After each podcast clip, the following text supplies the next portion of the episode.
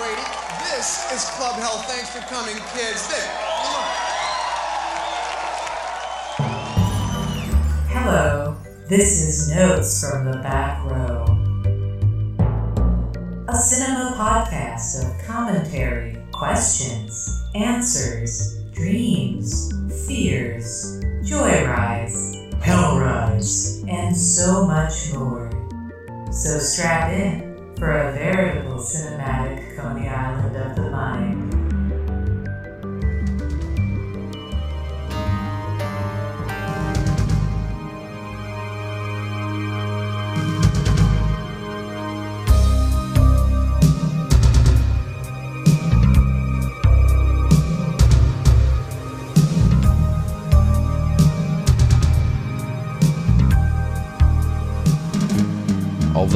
Often discussed with uneasiness by critics, B movies and cult films map out an alternative history of cinema.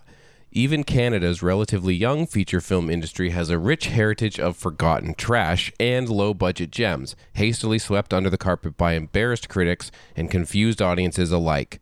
Together, they present us with a film legacy entirely different from our traditional understanding of Canadian movies, as either languid art films or happy tales of prairie life.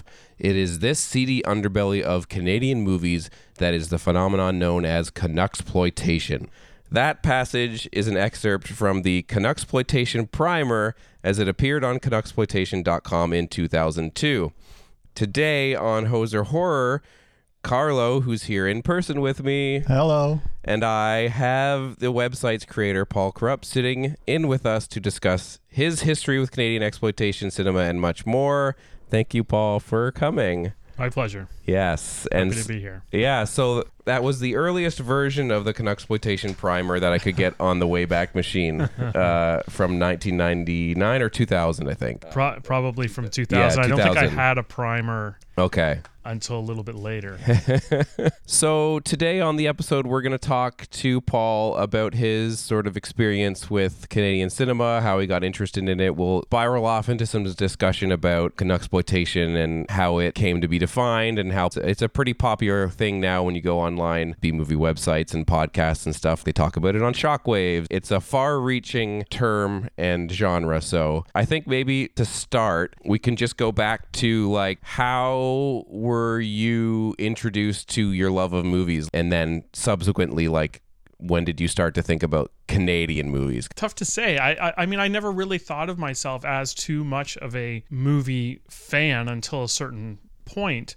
Um, I, I definitely wasn't crazy for you know spend all my time watching movies like I do now. Yeah. um, up until kind of like um, maybe the early 1990s, mid 1990s. Okay. Of course, my parents had a VCR and we used to rent stuff. My dad had very specific tastes, so he would rent stuff that he liked, and I would watch that stuff. Along the way, somewhere, I started getting interested in in so-called bad movies or B movies. Yeah. I think part of it was uh, I was at a library sale when I was uh, probably, I don't know, probably 10, 11, 12, and I picked up a used copy of the Golden Turkey Awards Oh yeah. talking about Plan 9 from Outer Space and Robot Monster and all those kinds of things. And I, I guess that was maybe maybe you could trace it back Yeah. to to that. So I was kind of interested in these kind of offbeat films. Luckily, one of the video stores in my uh, town where I grew up had a section called Cult, and, and that was a huge eye opener for me um, in terms of watching things. So I, I was so I was watching Ed Wood style movies, Robot Monster, also stuff like Eating Raoul, Blue Velvet, those kind of like off, slightly offbeat Yeah. films was was what really I guess um, kind of got me into films and, Yeah. and, and watching films. I didn't used to watch a lot of them. At some point during the uh, probably early 90s, I started actually buying video cassettes. Once the price started to come down to like Yeah. 15, 20, 20 bucks a tape, I started buying brand new tapes of uh, science fiction. Okay. 50 science fiction. I, I was Nice. obsessed with 50 science fiction for a while because of like Plan 9 and Robot Monster and Forbidden Planet and uh, Came from Outer Space, and all these movies, and you couldn't get them at the video store. So I, ex- except for a few, so I started actually just purchasing them, um, and built up my collection that way, and then started buying more books like the Psychotronic books and the Research Incredibly Strange Film book, and and all that. Found more titles I wanted to see, and I wanted to see biker movies, and I wanted to see Mexican wrestling movies, and I wanted to see Herschell Gordon Lewis movies, Yeah. and all that Yeah. kind of stuff was The cobweb, Oh, yeah, I the spider should- web just goes. yeah, yeah, and it's never ending. Yeah. yeah so i i mean i guess i guess part of what got me into the canadian filmmaking was uh, because i was obsessed with these 1950s science fiction films uh, and was purchasing cassette copies there was a rhino video series of 3d yeah. tapes yeah. that came out um, that had I think I think it was Robot Monster, um, Catwoman on the Moon, I think, and uh, The Mask. Yeah. And I remember watching The Mask for the first time, and there's a scene where they go into the into a museum Mm-hmm. and i'm like that's the museum that's the royal ontario museum that i've been a hundred times on school trips Yeah. And what this is crazy. Like i've never even i never knew this film was canadian. Didn't even didn't say anything about it. Yeah. so I, and i did some you know looking around go through some of my books and stuff like this. This was before internet was uh, in its very infancy. So there was nothing uh, you know unless you wanted to go chat with somebody online couldn't really couldn't really look up anything. There was a pre imdb yeah i th- that kind of got me interested and i started thinking about other canadian films that i had seen including uh, cannibal girls Okay. which so you'd to seen that already. I had, I had already seen that, but and I knew it that was I knew that was Canadian. You know, th- those were a couple examples. I, I used to also watch on CBC. Used to show, um, I think it was called Cinema Canada. It was like a Thursday night movie showcase, and they would show stuff like Roadkill and like uh, you know, uh, Yeah. and there was this one movie that they kept showing, which uh, was this crime movie, this color crime movie that I always missed the title of and spent years trying to track down. And I realized at some point that it was Crime Wave. Yeah. Oh, nice. So I would watch all the time just to kind of maybe hope to catch Crime Wave again because I because I kind of got obsessed with that film. So it was, you know, I, I was kind of coming at Canadian film from the fact that I was interested in film and I was interested in these sp- certain types of films, and I would c- catch the occasional Canadian film that would appeal to my that sensibility that I was developing. That makes sense.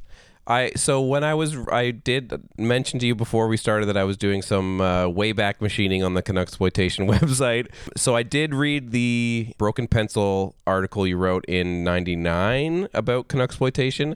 In that article, at the end, it mentions a zine called Ground Culture. Ground, ground control. Ground, Control. yeah. Okay. Um, was that something that you started pre Canuxploitation? Was it like a movie zine? Yes, it was. it, it, it was not a movie zine. Okay.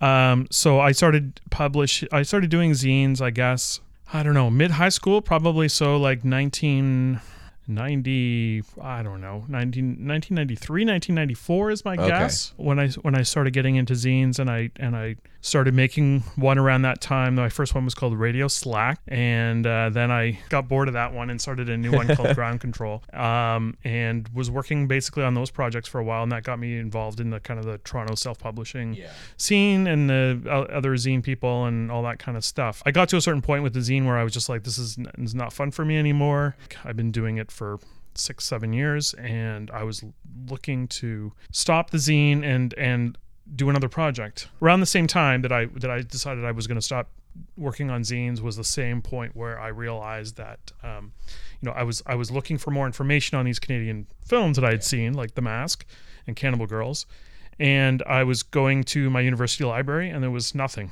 Yeah. and um, or if there was any mention of these films, it was very derogatory. And I realized that there was just nothing on these movies, and I thought this, you know, I'm interested in this. I I, I need another project, a writing. I want another writing project to do, and that was kind of how how I decided to, you know, I'm gonna, you know, the web was in its very infancy at that time. It was 1999 when, when I first launched it online, and um, that that's kind of uh, how I did it. I knew I knew there was a I knew there was a big gap here. I knew there was a big knowledge gap, and I wanted to help um, fill it in. Yeah.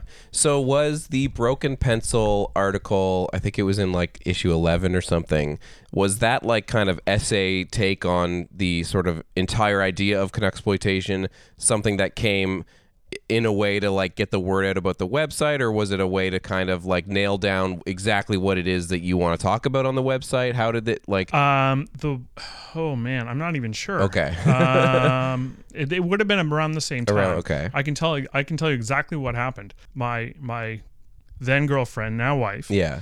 um, was um, uh, graduated from Ryerson journalism. Okay. She, there was a Ryerson journalism party, which I was at, and Hal, who was the editor of Broken Pencil at the time, Yeah. and we knew each other because of the zine stuff, and I'd helped out at early Canzines and so forth. We were in the bathroom, standing beside each other at the stall, and he started saying, "Hey, so what's going on?" Yeah.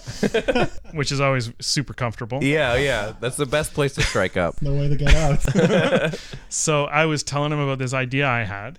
And uh, what I was gonna, you know, um, that I was going for, gonna go forward and do a website. And he said, "Oh man, that's a great idea. Maybe you could do something for Broken Pencil on this." And I was like, "Yeah, of course." I think at, at that time I'd probably done started to do a little bit of freelance writing around just little bits and dribbles, but um, um, that was certainly the, you know, that was the cover story, and that was a big deal for me. Yeah. I, I, I would suspect it came probably a little bit after the site because I, Okay. I, I there, there was a certain you know there's a lot of titles mentioned there. I, I probably would have already been looking for titles Yeah. actively and collecting things and watching things as a way to kind of thread everything together. Yeah, so it, it, it was kind of an independent thing. I didn't think of it at the time as as kind of like this is I'm going to promote my website or whatever. It, it was just you know I was wor- really working on my website for me. It wasn't really.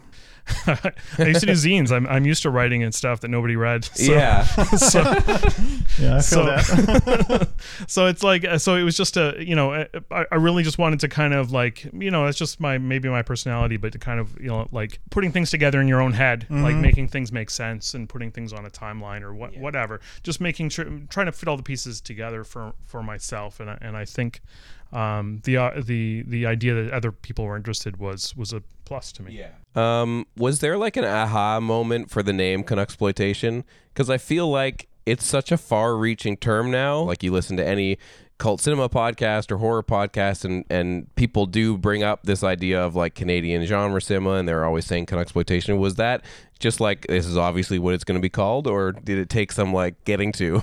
I think it was probably part of the, the the website probably came a bit out of that okay. I, I was going to university at the time, and I was, you know, whenever I was not in class or whatever, I was thinking about this idea. Yeah. There was kind of a lightning flash aha moment. I don't remember exactly what happened, but I remember being in a room that I was renting at the time and just looking through some of the books and and I hit on this title uh, and I hit on the term. So Yeah. yeah, I, I mean I did it did just kind of come to me. I, I did make it up and uh, and I thought wow that's that's that really captures it and and that would also be a great name for a website. and Yeah. like that that kind of and maybe I should just move forward with this. So, Yeah. So yeah, it was it was just part of the development of of when I was thinking about putting this idea online Mm-hmm. and and it just kind of came as part of that. So when I went back to that early version of the website, you have like the primer and then you have like the definition of what Canuxploitation is. How much like research went into that early version of the website? Because it is like you were making this kind of whole cloth, like like you mentioned, not nobody's talking about these movies. If they are, they're dismissive. So there must have been a lot of like r- like researching work that went into what you were doing then. I, I was certainly looking at books and stuff, but like I said, a lot of that stuff was very um, dismissive and How was it dismissive, like towards exploitation cinema in general, or like Canadian cinema? Um, both. Yeah. I mean, it, it was kind of like these movies are beneath are, are beneath us, and we don't watch them. But also, kind of, you know, if I want to, if we want to foster a respectable Canadian cinema, these are not the movies we want Okay, yeah. to represent us on a world stage. So it was very like, oh, it would say things like, "Wow, the tax shelter era, and ev- all those movies are trash." and I was like, I mean, I, I'm sure that yes, of course, there are some trash films, but I was like, I just want, I, but do I want to see them for myself, regardless, Yeah. because I like this kind of movie, and I'm, I'm, I'm curious. Uh, you know, obviously, something like Cannibal Girls, while not a great film, has stuff to, that you might like about it. I want to explore this area f- for myself. Yeah. I would say probably a lot of the research that I was doing was simply watching the movies, trying to connect names. Mm-hmm. Okay. So, guys, if I would see Damian Lee did Abraxas, and he also did Ski School, and I and I would say, oh, okay, this guy Damian Lee. So anytime I would be looking for stuff, I'd be looking for Damian Lee time. I think that's partly why um, the earlier version of my site and what you were reading, you know, I had this very kind of attitude about it that was kind of like, you know, the critics hate this stuff and we're going to like take it back. Mm-hmm. There was kind of a very, I, I don't, not aggressive necessarily, but kind of like a, I had this kind of assumption that people were like actively dismissing this stuff and Yeah. sneering at it. And I was like, no way, man. Yeah. Like maybe that's just the old, coming from the, from the, from the zine world. Yeah. And all that kind of stuff. But I, I, I You don't I- get it. yeah, yeah, exactly. But I mean, at some point, I I've softened over the last twenty years, maybe. But I, I but I, you know, my attitude towards this stuff is a lot maybe different than it was when I started. But you can definitely kind of, if my early site was like that, it's because that's what I was reading. Yeah. I was reading people crapping all over these films constantly, Mm-hmm. and and even stuff like Shivers, you know, gets cra- was vilified and. uh um, you know, I guess I guess it made me, you know, feel a little bit defensive, and that Yeah, yeah, yeah. came through in the way I was writing. Well, there but- must have been a lot of like you know when you go back and you read reviews and stuff of the of those movies even just early Cronenberg there was kind of that attitude of like we're paying for this movie this is being made with our money and that's disgusting so yeah, yeah, yeah. absolutely. There, there, it- there was just so there's so much kind of uh, vitriol uh, aimed at these films for for many many years. Yeah. certainly that's changed big time, and um, and that's really nice to see. And I think part, you know, that may be why I've I've partially softened my view Yeah. on uh, on on people kind of like forcibly keeping this stuff out of the canon when I when I don't necessarily believe that anymore. Yeah. but yeah.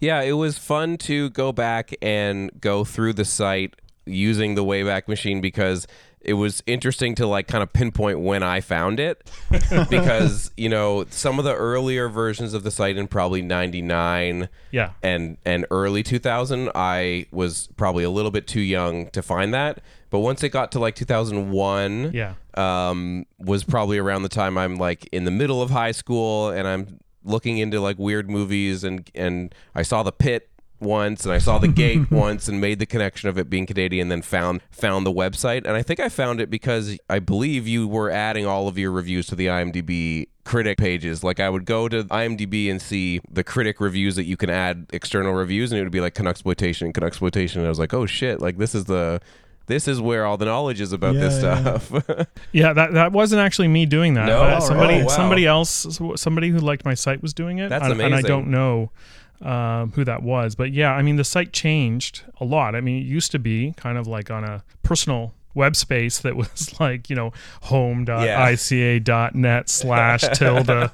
Um and at some point and i think i moved servers at or i moved isps at one point so the, the whole site changed the whole Yeah. uh, address changed and then i think somebody said you should just buy canuxploitation.com i was like you can do that Like, how much is that like $150 right like like it was you know but but then i did and then it was simply a forwarding thing and Yeah. then and then eventually i just started paying for my own hosting and keeping it up there but i mean the site i you know i, I learned html yeah doing that site. I learned to write doing that site, and you know it was a lot of work and a lot of growth. I Yeah. guess, in, in in doing all this. So Yeah. even if people weren't reading, which which I think you know I think it's pretty common. I think people started finding it around 2000, 2001. Yeah. I think probably around I don't know 2006, 2007. It started you that you see the term po- start to pop up in Mm-hmm. places. So.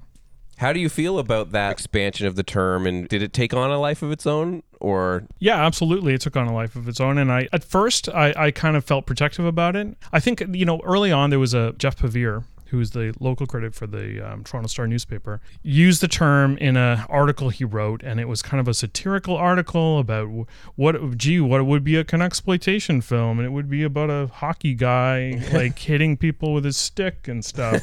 and I was like, this guy's an asshole at some point I just realized like if if I keep it as my term Mm-hmm. and I'm and I run protection or like uh not protection but like if you start Uh, if I after start policing people, yeah. people using the yeah, yeah, term it's like it's just gonna be like like no one's gonna want to use it. It's just gonna be Yeah, yeah, yeah. who's that who's that asshole who runs the exploitation site. He he just he keeps emailing me and telling me to stop, Stop doing things. And it's like I no, I don't want to I don't want to be that guy. Mm-hmm. And uh, you know, it won't live if I'm the sole guardian of that. yeah. Um, so I'm, I'm, you know, at some point I realize you just got to live. I, it's got to, people have to do their, if people are doing their own projects with it, then absolutely. Like this is just, uh, all it does is help. Yeah. the term, and and the term is to me, it's bigger than me. It's not about me. Um, I'm happy to to do what I can for Canadian film and promote this kind of stuff, but it's it's not really about Paul. Yeah. you know, it's about the movies Totally. and and and people connecting with it and people celebrating Canadian films. So so yeah, so that's my attitude. It's just Yeah. like people people should do whatever they want with it, and so I'm happy you guys do the podcast. and, um, whenever I see other people doing podcasts or articles or hey, here's my top five Canadian films, even if I read it and I'm like, oh, that guy's just ripping up my website, like uh, it's fine. Yeah. because uh, in the end it gets it out there. Yeah. and um, yeah. Well, that's a, an amazing uh, attitude to have. So, thank you for you know making the website when you made it and having that kind of attitude. Because I do think that that like low key exploitation is like the the website was such a foundational thing for so many people. Like I think it came around at such the right time. Even when I think about my experience with it, like finding that in high school, like it was the exact thing that I needed to find when I was like googling the pit or like looking up these movies and trying to figure out like oh why does that look familiar in the gate? Like why does that look like a kind of place that I know of? You know it just yeah and and from there it was just such a great resource so yeah, I mean, I can remember early on, very early on, when I was doing my website, and I, and I was getting emails from uh, my friend Dave, who uh, later moved to Toronto and became the editor of Rue Morgue. At the time, I was working at HMV, and my boss came up to me and said, "Have you ever heard of this movie called Black Christmas?" yeah And I, but at the time.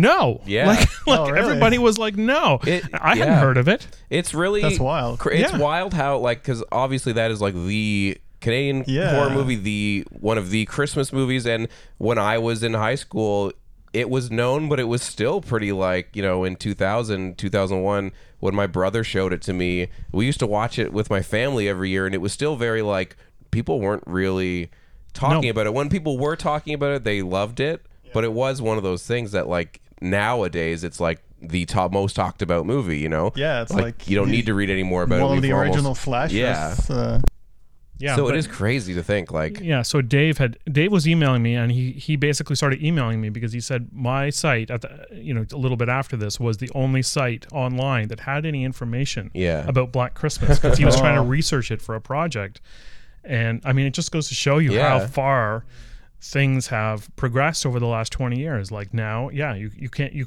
you couldn't even think of mentioning Canadian films without Mm-hmm. start without a you know talking about about Black Christmas and Black yeah, Yeah, we, we've done exactly. it. We've done it as well. I Yeah. mean, but but there was just at the time it was you know DVD had just started yeah if something had come out on VHS in you know 1981 and this was 15 years later and you just couldn't get it in the video stores. It just you know wasn't available. You couldn't buy it. Yeah. You know everything was coming. In terms of the in terms of DVD and, and and and Blu-ray and everything coming getting a new lease on life. But at the time um, you know it was all it was it's it was surprisingly obscure a lot of this Yeah. stuff even even stuff we take for granted today. Definitely. When you started the website as i mentioned you had like the definition the primer and stuff. Uh, how do you feel like over time it's like evolved? The the idea of Canuxploitation like at a certain point when you were making the website was there a very clear indication of a next generation coming in? Because i know like all of a sudden you had like the Soska twins doing like Dead Hooker in a Trunk and you had Steven Kostanski and like all these new voices. Was there like a really like defining period where you're like, oh wait, I should be covering even newer stuff? Or Well, in in in 1999, um, there was nothing, nothing Yeah. going on at all.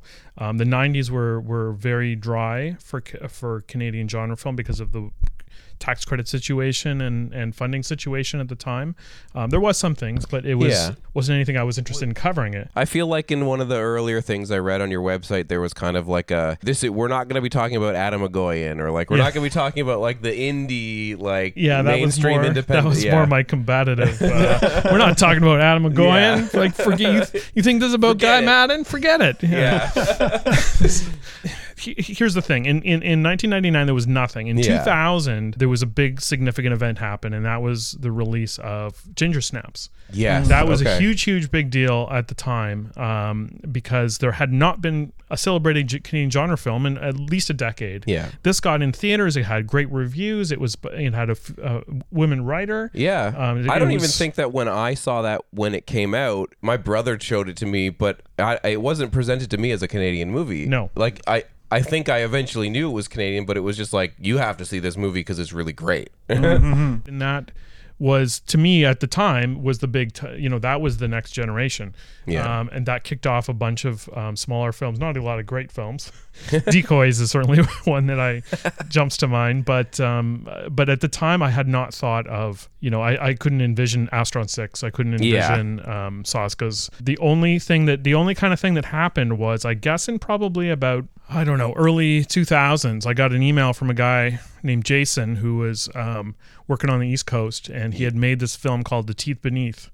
And asked me to review and said, Oh, I love your site. And could you please review Teeth Beneath? And I was like, Okay, I don't know who this guy Jason Eisener is, but yeah, okay Yeah. and you know within six seven years he or not maybe not that long maybe four or five years he he made hobo with a shotgun that i think helped kick off that second wave of of you know the, which you're still kind of seeing um happen. So so you know i i was and and you know and i talked to jason and and he would say oh i saw this movie on your site and i saw that movie on your site. So to me jason was one of the first guys who knew what exploitation was was a fan of those films and and was kind of maybe not consciously working them into his films at that point, but certainly was um, aware of the history and and realized that he was a part of that history. And now now I talk to more other filmmakers and and they they do seem to get it or or they still or they work in homages when they when they can so it, things have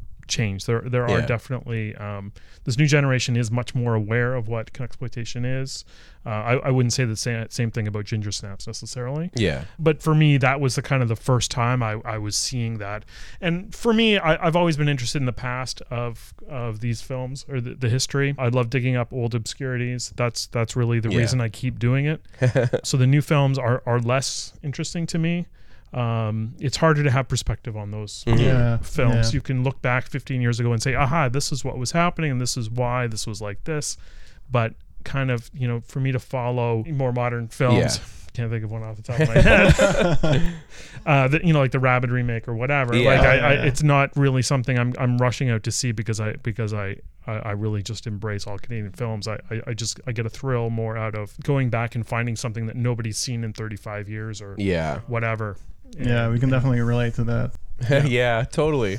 So, where do you see like moving forward with the Canuxploitation website, like continuing to add to it, or where it sits right now? I still want to continue to add to it. The last couple of years have been tough with other projects. I, I'm trying to cut back on those and focus more on the site.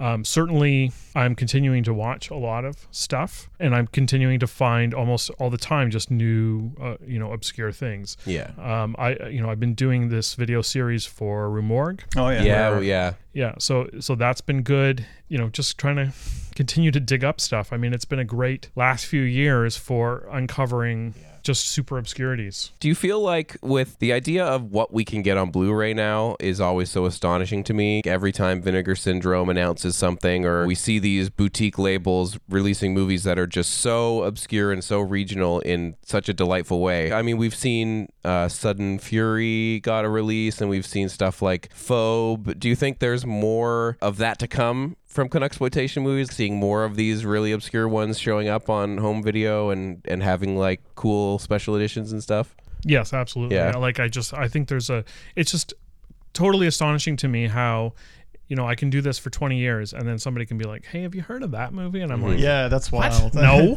and it keeps happening as well. Like, Yeah. where did these movies even materialize from? Yeah. all of a Yeah. sudden. there's a, there's just there's so many films out there still to be discovered. I, I've I've been discovering discovered several um, this year alone, and and even Yeah. even watched a few that I'd never thought I would see. Mm-hmm. You know, I I always kind of keep a list of, of films that I'm kind of like watching out for or periodically search Yeah. the internet just to find if there's any new information on it. You know, one one I'm I'm I'm dying to see is called uh, Violent Love, and it's a 1967 exploitation film. You know, I, I'd see stuff, I see references to it in old articles and so forth, but then when I uh, and then I was on Letterboxd about a year ago and noticed that a bunch of guys in like Sweden had added reviews because they had watched a, a th- 16 or 35 millimeter print at some cinema club Wow. that had a copy. So it's kind of like, you know, e- even stuff that I, you know, that's a film I've been looking, uh, you know, for for t- 20, 25 years. Yeah. Um, another one is Music from the Spheres. Just showed up on Tubi. Oh wow, really? Yeah, and I've been looking for it for for for 20 years. It, it was on my original list. That's of, wild. Uh, when I- when I first started the site, I kind of picked out um, uh, the psychotronic books, the two psychotronic books, and went through and anything listed Canada, I wrote down Yeah. on a list, and that was kind of like the original master list that I went by, and that was definitely on that Yeah. original master list. So you never know, 20 years something yeah. shows up. It's exciting though. Yeah, no, it's it's it's it's it's great because it's just like a, the chance to see this stuff after say, you know, 40 years or whatever. It's just a um, incredible. To, Yeah. To to think that 40 years later we'd be talking about these films. Yeah. I know, Carlo, you were interested in the idea of sharing the blame a little bit, right? Yeah, yeah, because there's like a lot of Canadian uh, movies that don't really come out to be Canadian. They pretend, uh, pretend to be like any town America. Like, how do you feel about that? Yeah, I, I mean, the, so this is kind of one of the areas that I've changed my my attitude Okay. on, um, and and kind of my general approach to these movies. I, I think at the time it doesn't bother me. Like I I, I recognize that you know these films are meant to be for international. Or, Yeah, yeah, yeah. And it's probably also like a means to an end, like to sell the movie. Oh, for sure. Hmm. And and if you talk to producers, they'll say, "Oh, it has to be like this." And Yeah. you know, I would disagree. I, I personally like films with a really strong sense of place and like Yeah. you know, even if I'm watching George Romero movie and I say, "Wow, Pittsburgh," right? Mm-hmm. Like or, or or you watch any of those movies on the um, Stephen Thrower Yeah. kind of films or even Nightmare USA, his book. Yeah. Mm-hmm. All those films that have a very strong sense of place. I, Yeah. I love all those Super films. regional. Yeah, I, I love regional filmmaking. I, I don't agree with it, but I, I recognize it and the, the the need to do it, and I and I'm fine with it. It doesn't really um, bother me. Yeah. And I think the way I've kind of evolved in that, I used to I used to kind of like really be like, okay, what's Canadian about this movie, even if it was like shot in uh, Yugoslavia and with a c- couple Canadian producers, like what's really the Canadian message? And I, I, I, I don't really think that we need to do that. I mean, you know, nobody watches a Hammer horror film and goes, "Mm, "Well, what's British What about going this?" on in Britain? like, like, like, we don't need to do that. We just enjoy the movie, and and I think. yeah, that that- has to come first. Absolutely. yeah, you know these Canadian films are it. We should be looking at them as another type of regional cinema. yeah.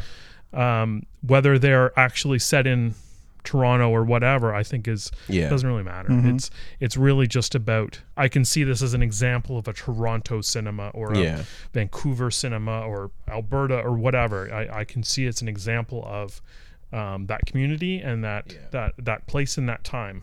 So I've struggled to put this to words because there's this kind of like Canadian aura to a lot of like Canadian genre films, and I was wondering if you th- if there's any defining elements of what the like Canadian feeling of a movie is. Because I just remember when I watched Prancer recently, and I watched The Intruder, and The Intruder was such a like Canadian feeling small town movie, and I was just like.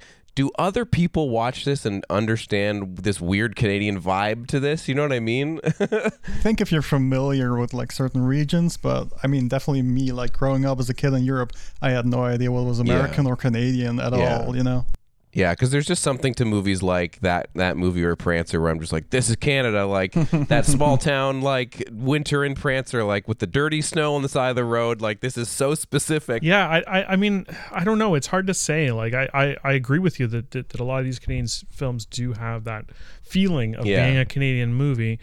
It's it's hard for me to pinpoint why exactly, aside from maybe our just our, our own bias Yeah. of being of growing up in It Canada and knowing how that feels. I mean, you could say like I, I guess one of the early things that I used to talk to Calum Van Staal about was he he said that there was a one lab in Toronto, and whoever was working in the lab would loved blue. Yeah. And they would crank the blue in all these 80 like 70s 80s movies Cronenberg movies and everything like cuz they really just when they're doing color correction Yeah. or whatever turn up the blue a lot. So you you get all these films that have a very blue quality. At the same time you you got uh, Toronto crews work on TV a lot. Yeah. They do a lot of TV work and film is because that's what most of especially these days Canada Yeah. does. So if you say well Canadian film has this very TV movie look, well yes, that's Mm-hmm. probably because of the crews. And, and and otherwise it's just kind of to me it's it's just those locations.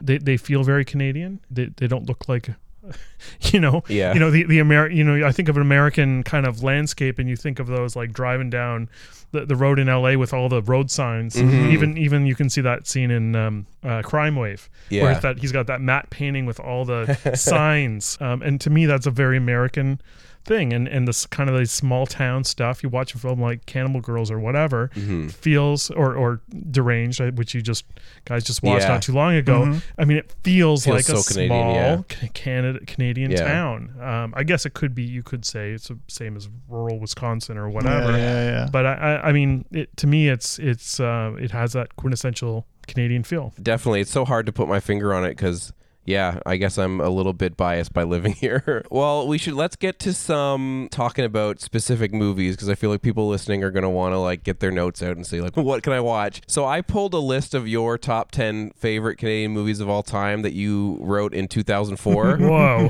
and I'm wondering if this list has changed at all. So I, big time i'm it sure it has. has Yeah, but I mean, let's hear it anyway. In 2004, your top 10 were Crime Wave, yeah Going Down the Road, No. Skip Tracer, The Uh, Mask, maybe yeah Rituals, yeah, yeah. Crash, wow The Gray Fox, Nobody Why? Nobody Waved Goodbye, Comic No. Book Confidential, and Warrendale. wow Which I guess uh, this is a little bit out of the exploitation, like it's kind of Canadian overall, but Yeah, well, like I said, you know, at the time I was watching a lot of, uh, you know, I watched um, CBC Thursday, you know, Yeah. Thursday night Canadian cinema movie showcase. So, I, you know, a lot of these films like Warrendale, Nobody Wave Goodbye Yeah. was, was stuff that I was probably seeing on on TV.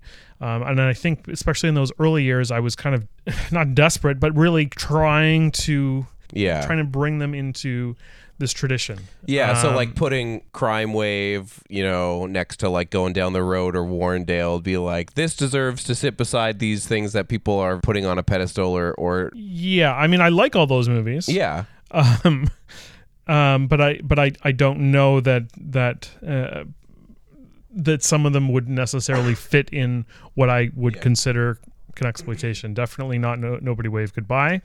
um, definitely uh, going down the road is pretty. Uh, specious as well. Um, you know if i was doing the website today i wouldn't oh, would have never included that. I would have never included something like back to god's country. At some point i, I kind of wanted to t- look at these obscure these movies that that people weren't looking at. And um, you know even nobody Wave goodbye to some degree. At the time you know Egoyan was was really riding high roadkill and all like Yeah. it- there was all these kind of film guy Maddin. Yeah. that was kind of the really dominating um, thing in Canadian film, and, uh, and I was really trying to, I was trying to push against that. Um, I think. What what would I consider now my my top ten would would skew way more genre. Yeah. Um, you know, like um, stuff I like. You know, Shivers. Yeah, The Mask I would still put up there. Yeah. Changeling, Rituals I'd probably keep up there. The Gate, Death Ship is a is a personal favorite of mine. Uh, Little Girl Who Lived Down the Lane. Yeah. Like there's a there's a How Canadian is that one like in terms of because that was Uh, one that yeah. I think that I was worried I, I saw on a list and I wasn't sure like was this like what was the connection I know it was shot yeah It's a co-production. I Okay. think it was shot in Canada, but I'm not. I'm not 100 Yeah. percent sure. Um, you know, my my tastes have changed over the years, and I, you know, I, I do like every film that that that you just mentioned. yeah Um, out of them, maybe probably Nobody Wave Goodbye is probably the one I like the least. um, have you seen Nobody Wave? no Wave I, Goodbye? I haven't No. either it's actually kind of oh yeah it's, so yeah it's it's so it's like an NFB production from the 1960s and Yeah. it was like a um, coming of age story a guy, a guy Yeah. and he's like really into folk music and he like um, there's a there's a lot of like Toronto folk scene stuff and then he gets a girl pregnant and but he's he's very much like very it's very waspy yeah so you know it's it's, it's definitely not a genre yeah film and um, you know there was some certainly definitely some limit to what I had seen at that point yeah um, nowadays, I, I do like more. I've embraced more bad films and and, uh, and and more genre films, and really like seeing stuff like Oh Silent Partner. I guess is another Yeah. one that I hadn't. I mean, I hadn't seen Silent Partner at that point, so um, you know, you don't. If I'm not able to, uh, you know, I wasn't able to see that stuff. Uh, you know, things have changed. But it was interesting, interesting to hear one. yeah what I, what I thought 15 years ago. Yeah, I definitely wouldn't like the movies I put in my top 10 Oh 10 years it- ago. it- Forget about exactly. Yeah. I think that list was was in the Eye. Oh, oh, I think oh, it was in yeah, the that's like, why. Freebie yeah. magazine or whatever. Yeah, yeah. No, it was a um, it was one of the the um TIFF. TIFF does Okay. a Canada top ten. yeah. So yeah, so that that list would skew more what I would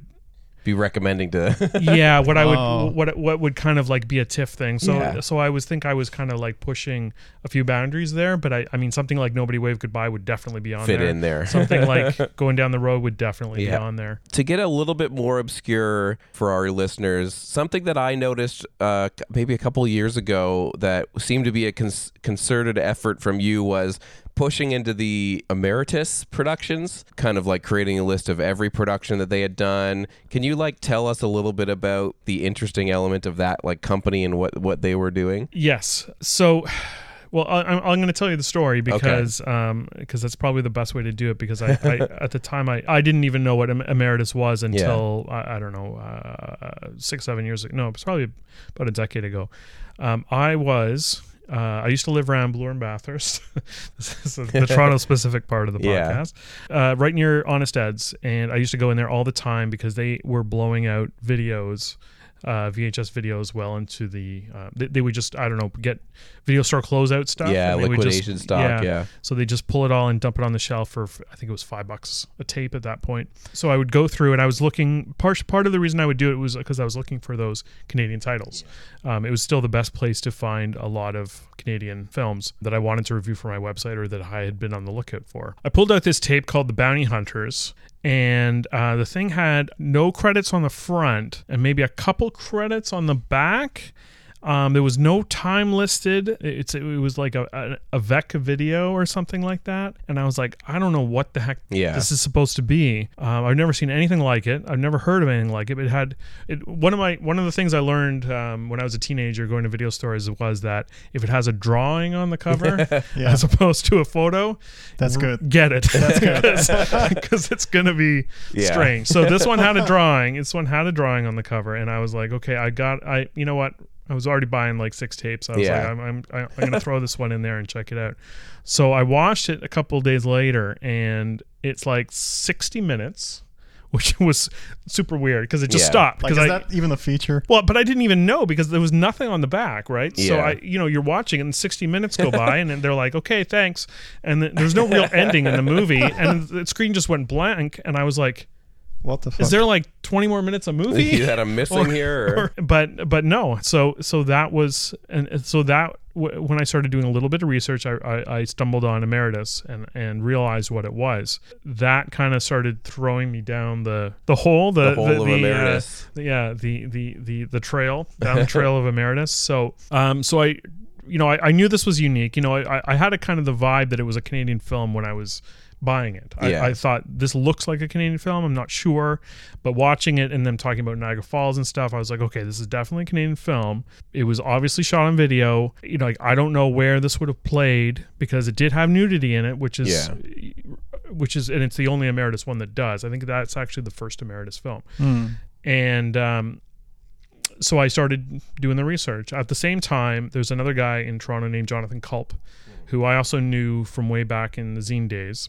And um, he was interested in this stuff as well. I think at some point he contacted me and said he'd he'd found a bunch of them, and then he contacted me again. He said I found a bunch more. Oh, nice. and he basically made copies of everything for me and he, i think he reviewed many of them for my website so i got the chance to see them all Yeah. that way so emeritus was this guy named lionel schenken who used to be a local tv personality he used to do a garden show in the 1960s he stopped doing that he started to become a he decided he wanted to be a movie producer he hooked up with CH, tv in hamilton which is the same channel that did the hilarious house of frightenstein Yeah. and and other uh, they did a lot of local programming there. And he created these movies that are all except for bounty hunters they're all 96 minutes long. They they all have two leads often multiracial leads. They're all kind of a mi- mixture of maybe a little bit of science fiction maybe a bit of action. They're all shot on video.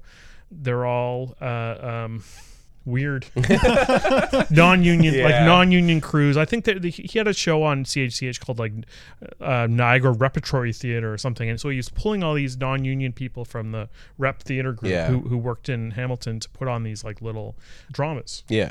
a lot, a lot of gangsters, a lot of you know, not a lot of stuff requiring special effects or anything Mm-hmm. like that, but did have des- definitely a bit of a genre flavor to them. I ended up tracking down the director of Bounty Hunters, and I was like, "Hey, can you talk to me about this?" And he was like, "No, I don't talk. Aw. I don't talk about that period of my life." Wow. And I was like, "Okay." so, so it was. So Jonathan Culp was really the guy who Okay. really dug up uh, a lot of these titles, and that's how I saw. I think most of them in in the years since I've I've I've done more research, and I know there's 33 of them. I think we've seen 15, 16. Um, so there's still almost half of them out there. I don't think we, we've got like there was a couple of different video labels, a Vec video and something else. We've got all the ones that came out on a Vec. yeah. So I, I think it's likely that these were produced for overseas audiences. Oftentimes, if I'm searching around, I will find German tapes or or um, Swiss tapes Yeah. or whatever. I've never seen Canadian. Um, I know they used to play on TV. I know that they were specifically designed up so that you could t- um, air them in 15 minute chunks or something like that Yeah. there- there's a lot of weird stuff with these films. So yeah, so so I, I think I've got all the titles now. I, Yeah. I, I do have um, the remaining the, Yeah. the titles we the haven't names seen of the movies. are. Yeah. As for tracking them down, it's been several years since I've been able to find a new one. Yeah. There's a, there's even a science fiction one called uh, the Mutagen that I think is like the only real science fictiony horror Of title them. out there. But I like, I, will I be able to find this? No, I don't know. I've seen a Brazilian tape. That's Oh all I've- wow. that's all I've seen. So That's so wild that like it's this thing that started here but like seems to be not specifically made for us. Yeah, yeah, Yeah, yeah, and then he went on. Lionel Shenkin, once he finished with Emer- Emeritus, he went on and uh, was hooked up with the UK company and made a few titles like To Catch a Yeti hmm Oh, yeah. and Yeah. um, That's got a classic cover. yeah, yes. Uh, and what's the other one? Um, there was a, another Christmas movie with Mickey Rooney, which I watched last year. Actually, it was terrible.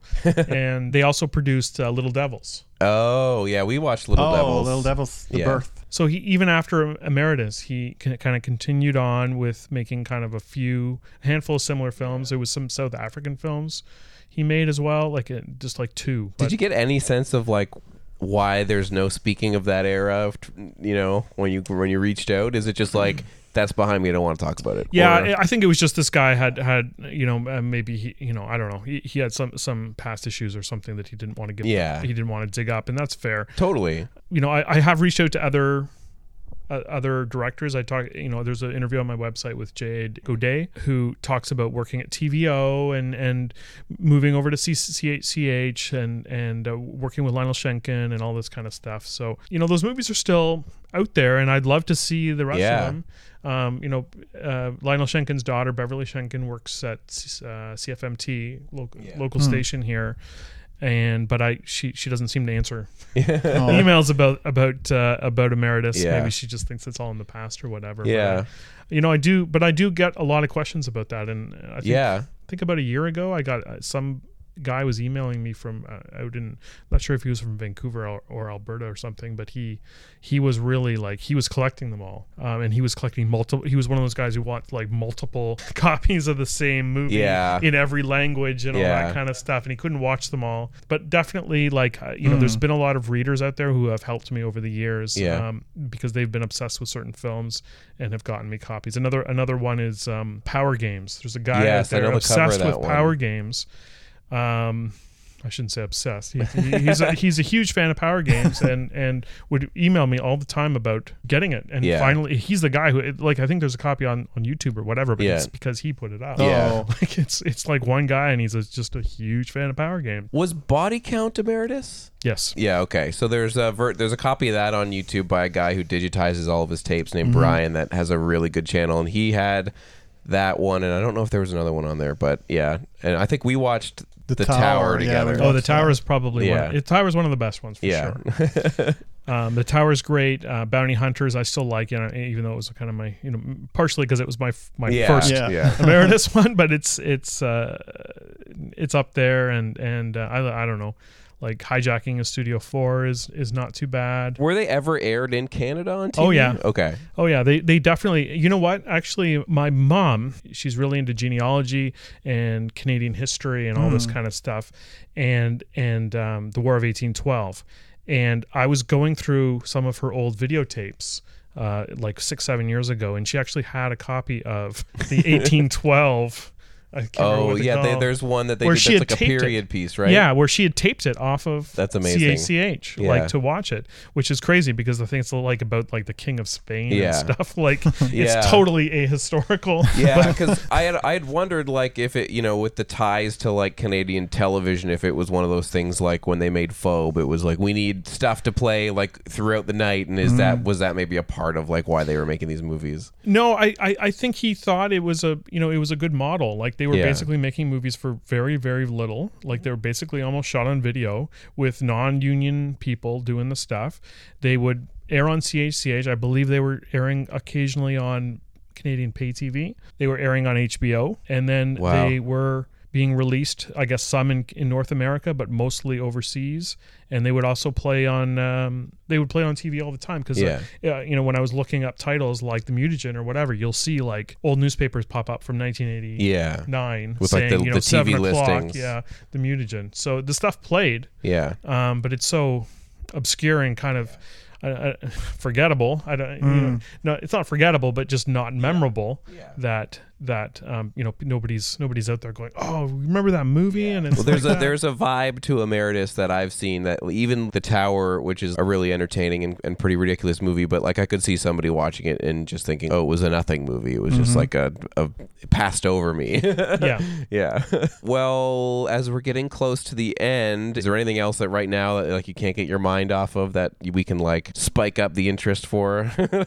Um, one film that I'm that I'm really that I'm really dying to see is uh, called uh, Cinephrenic or uh, Shock Rock. Um, this was brought to my attention. Uh, I don't know about about a year ago. my friend name. my friend Josh Johnson, like he he'd heard about this uh, guy who had posted maybe on Instagram just a copy of this cover of this movie, um, and it's kind of like a Toronto shot punk movie with Sweet. horror elements in it and I had never heard of this thing. I saw that it was done by some guy who owns a equipment rental thing in Toronto. um, I was actually talking to a guy, I don't know, two months ago who said he worked in that area and I was like, "Have you ever heard of this uh, other equipment house?" And he's like, "Oh yeah, I have a friend who works there." And I was like, "Oh, do you know about this movie the guy made?" And so he asked the guys f- and they they're like, "Oh yeah, we ask him about it sometimes." He said, "Yeah, it's kind of like a punk thing and, and uh, he was kind of seeming to downplay the horror yeah. Okay. elements to it. He was like, "Yeah, yeah, this is what he said," and I was like, "Yeah, okay. Can you ask him if he's got one? Yeah. I don't really care what the guy thinks about it. Yeah. But I never, I never, I was doing it kind of through my wife, but I, yeah, I never heard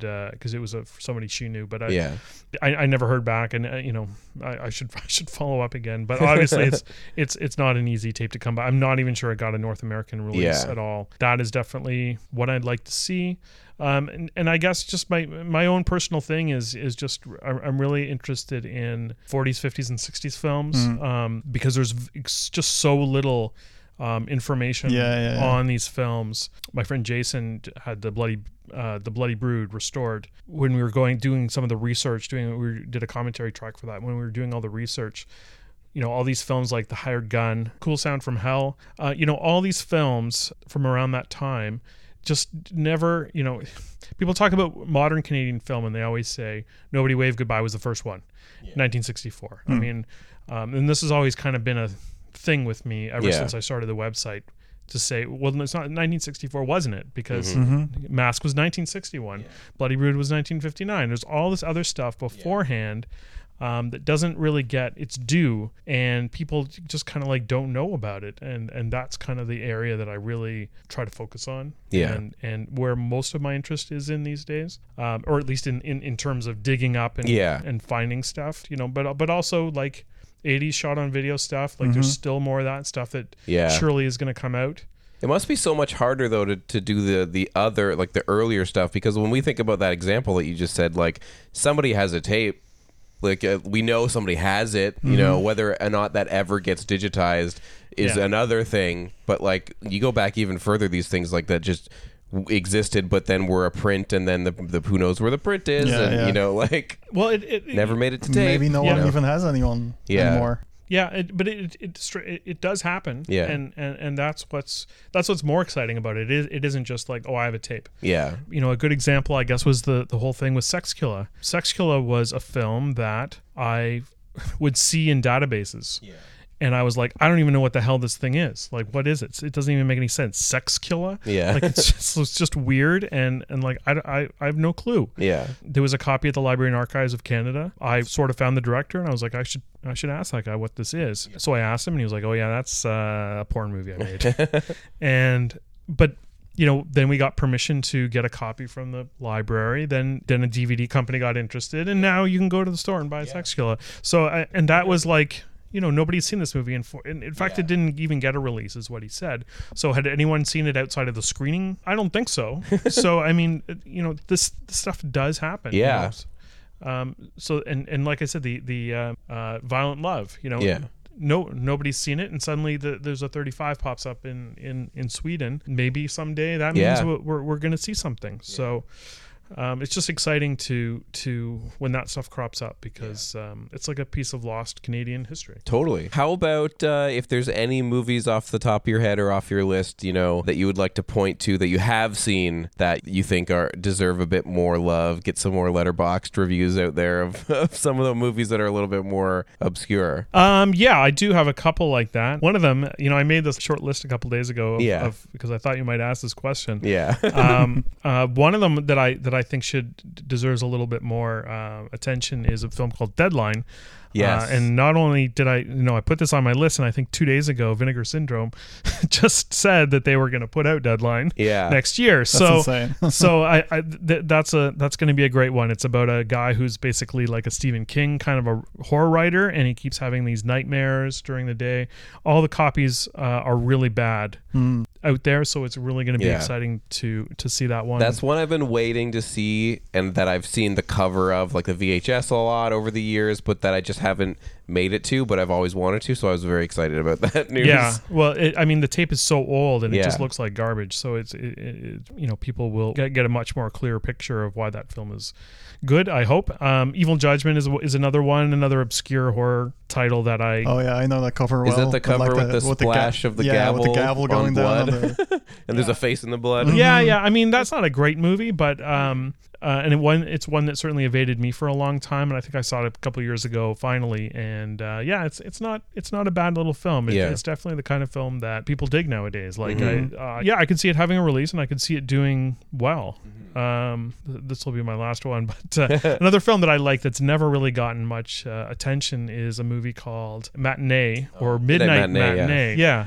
Uh, Yeah. but it's but it's a um, it's a film that's that's very very similar to Popcorn. Yeah, oh, The- I've the- seen this one. Yeah, Oh, you have. yeah, I can't remember. It's been a while since, so I can't remember comment on the was quality. Yeah, it's it, it, it is a film that, that that that I really liked at the time, but I'm a sucker for those kind of like horror movies with Yeah. the fake horror movies. And, yeah, Yeah. like and William Castle. tra- yeah, the fake. Tra- well, no, it's like the fake trailers and Oh, like yeah. you know, it's like the. the the, the the man what it was what is it in matinee the mant or whatever Yeah, The- Mant, the Mans, yeah. yeah, yeah, it's all it's all it's all fake movies Yeah. and, and the, the horrors happening in the theater. You know, I, I remember I stumbled across a VHS, used a previously viewed copy pretty early on, and and watched it and enjoyed it, and and just thought, wow, this is like a movie that people don't really know about, and even still, twenty years later, that's a film that nobody really talks about. From what I remember, it's one of those movies that for certain types of viewers might live or die on the charm of the movie because it's not a movie that you're going to go to and see like crazy gore Oh, or whatever. no, you no, know, no. I think if you like that kind of movie, you could be into it. Yeah. Like, Yeah. Yeah, I, I mean, I'm a, I'm a fan of more of the goof. I, I think exactly. I- it's I- goofy. You know, it's I, fun. I, I do like I do like more gory films sometimes, but uh, but my favorite of those kinds of films, you know, I've always been like more of a fan of ridiculous invasion, Yeah, of, invasion of the mind benders Yeah. and mm, and uh, other the stuff uh, like that. one of the things I remember most about that movie, and I think it was uh, Midnight Matinee, was there's a poster in one of the scenes for a movie called Frankenstein General Hospital. And I thought because the movie is kind fake. of about fake movies, but then I realized like recently, like Yeah. last year, that like Yeah. oh that actually Yeah, is a movie that a real exists. movie. Yeah, that's amazing. yeah. Because I thought it was, oh, that's a funny poster like that they've made up. No.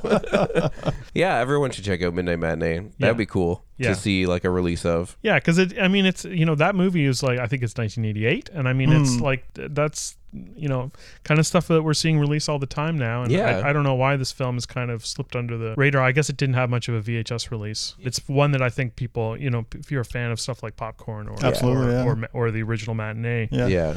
Or or kind of like those in- intertextual Yeah. Yeah. horror movies, you might Yeah. dig it. So- Totally. Need to see it. One other question that I had was I, I know years ago there was some d- discussion around the idea of maybe there could be a documentary about exploitation, you know, in the style of Not Quite Hollywood or Machete Maidens Unleashed, you know. And is there any potential for something like that in the future down the road? Uh, I feel like there's an audience for it. Yeah, I, I don't know. The, it, it's an idea that's we've that has been bandied around Yeah. a Mhm. lot by um, people for at least I don't know, almost ten years now. I feel like people have been talking about this, but I, I was kind of more excited about it four or five years ago, Okay. and Okay. now I feel like maybe the ship The ship may have sailed. may have sailed on this kind of stuff. I would still like to do the book. I hope that I can still do it someday. Yeah. Um, but as far as a documentary goes, I don't know. It you know to me it's like it's it's it's very personal yeah. Yeah. kind of to me, and this history to me is is more about how um, you know what I was talking about way at the beginning of the podcast here about kind of like using your you know, like figuring things out in your own mind Yeah. and and and that to me is is um, you know maybe that's a bit selfish it's kind of like what what the impetus behind the whole thing for me was i just wanted to i wanted to, to make sense for myself and and i'm glad if other people do it so i'm i'm i am personally less interested in putting together a talking head Yeah. style documentary yeah. where people are talking about um, how th- their, their own history and their own stories and we invented this and we were the first canadians to do that and to me it's not um, you know there's egos involved and all that kind of Yeah. stuff it's Yeah. less interesting than say a book or even the website where it it's where it may, maybe it is just me assembling these things Yeah. And maybe it is just maybe for my my own mind and hopefully other people appreciate that and can enjoy it as well Yeah. but you know I, I want the history as as maybe i see it rather than as as the players see it as Yeah. they were making it Okay. if that makes sense Yeah. um so I, I i'm not against the idea of a documentary and i've been involved in a couple different projects to try and get this off the ground. None of them ever seem to quite uh, pan out unfortunately. But i mean i'm, I'm not a you know i'm not a filmmaker. I've, I've i've never had any aspirations to make movies either fiction or Yeah. documentary. And I and I'm happy to pass that to Yeah. someone who has the passion and and and the talent to see that through. But for me I, you know I'm a writer you know I'm I'm someone who likes things to make sense in their Yeah. own head and that's and that's kind of the you know the way forward I think for for me anyways or or or what I'm interested in Well, we'll see You I do do a lot of work in like bonus features, and you you have been you Yeah. know on a lot of commentary tracks. So I guess as we're rounding out, is there any of those coming up or that are out there now that you'd like to you know point people towards, or is there anything? You know, can you give us any scoops in the future? uh, um, no, I, we don't have anything at the Yeah, moment. We okay. are actually trying pursuing something, but I can't. yeah, um, that's fair. I can't I can't mention it, but um, but we do have. I, I, I guess the latest things that we did. You know, I work with my friend uh, Jason Pichonsky, who used to write for Rue Morgue with me, and he is a um, filmmaker and he is obsessed with 3D. and I guess we reconnected on the mask dvd that came out the blu-ray and i was featured in that and and he did the commentary and i guess uh, from that we kind of started working with doing some stuff for kino so lately we we just put out the phobia Yeah. Yeah, um, I need to we see just did that. the phobia track, which uh, which was great, um, and uh, we did a track for the Bloody Brood, which also came out a couple weeks ago. Um, the new 2K Yeah. remaster. The Phobia one was was pretty interesting. I mean, that's a, that's a kind of a f- film that is not great, but uh, it's fun to do these tracks because you really get to delve into the history of of things and really kind of get to appreciate it in a new way. Definitely, there's a lot of movies I've done commentaries for in the last couple of years since we've been doing them that I've been, yeah, it's movie's fine, but but but after doing the research, you're like, wow, this is really like a, I guess another one is Neptune Factor that we did, which is not not a great movie. I don't know if you've seen that. I have not seen that. No. It's the it's the underwater giant fish Oh, okay. I think I've heard of that. with you know Ben Gazzara. Yeah. Okay. and you know like they built like the biggest swimming pool in Canada for it and like they they they brought in all these tropical fish and like it was supposed to be the biggest Canadian Yeah. production ever in 1973 but I you know these days nobody remembers it or I've if never they, heard of it. if they do remember it they think it's terrible but researching a lot of these ideas you you're researching a lot of these films in depth which I which I don't do for didn't do for many years to my site these days I try to do a little bit more to make them less opinion based and more historical Yeah. um, it, it really uncovers a, just interesting stories of of you know these people who tried hard and maybe failed or maybe didn't quite you know reach the goals that they were aiming for but ended up with something that maybe they're not proud of it but at least it's just still part of that Yeah. Canadian film history so there's a lot of yeah it, it, it's really interesting to for us to dive into that stuff and and and talk about it on these tracks Yeah, awesome. Well, other than that, people should watch your YouTube videos on the Rue Morgue YouTube channel, right? Yeah, I have another. I have another one coming. Uh, th- this I can give away. Um, I have. An, I do have another one coming up. Uh, hopefully, it'll be posted in the next in the next few weeks. But Okay. Spasms is my next. oh, uh, sweet. Which I think you guys We did watch, yeah. we did. you guys did. um, but uh, yeah, William Fruet and his giant Yes. Uh, defective snake. Yeah. Amazing. Thank you so much for talking to us. Canuxploitation.com is the website, obviously. Uh, everybody should be on it. Keep watching Canadian genre cinema. Keep finding weird tapes. If you're a collector, go buy up all the weird. Uh, Yeah, buy me all the Emer- Emer- emeritus yeah. titles. If- if you're and someone- please digitize them. yeah. For someone in Europe or South America or wherever. yeah go find all the prints of unlabeled things you can find and let us know um, but otherwise yeah thanks for coming and thanks for talking to us My pleasure.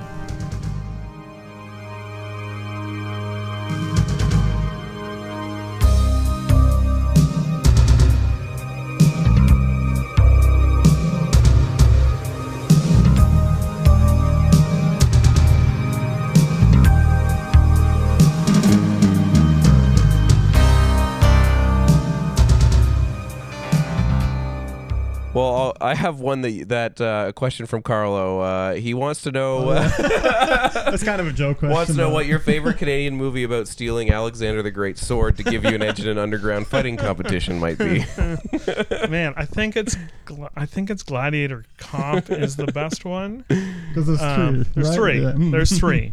And and what's crazy about it is is that some of them are related and some of them aren't. So I think the the same director made two of them, Yeah. and Lorenzo Lama uh, Lorenzo Lamas stars in two of them, Yeah, yeah, but not three. and and the the actors in like like Lorenzo's in two, and one of the directors of his has directed the other one. There's some the- sort of crossover. yeah, there is, but it's like not.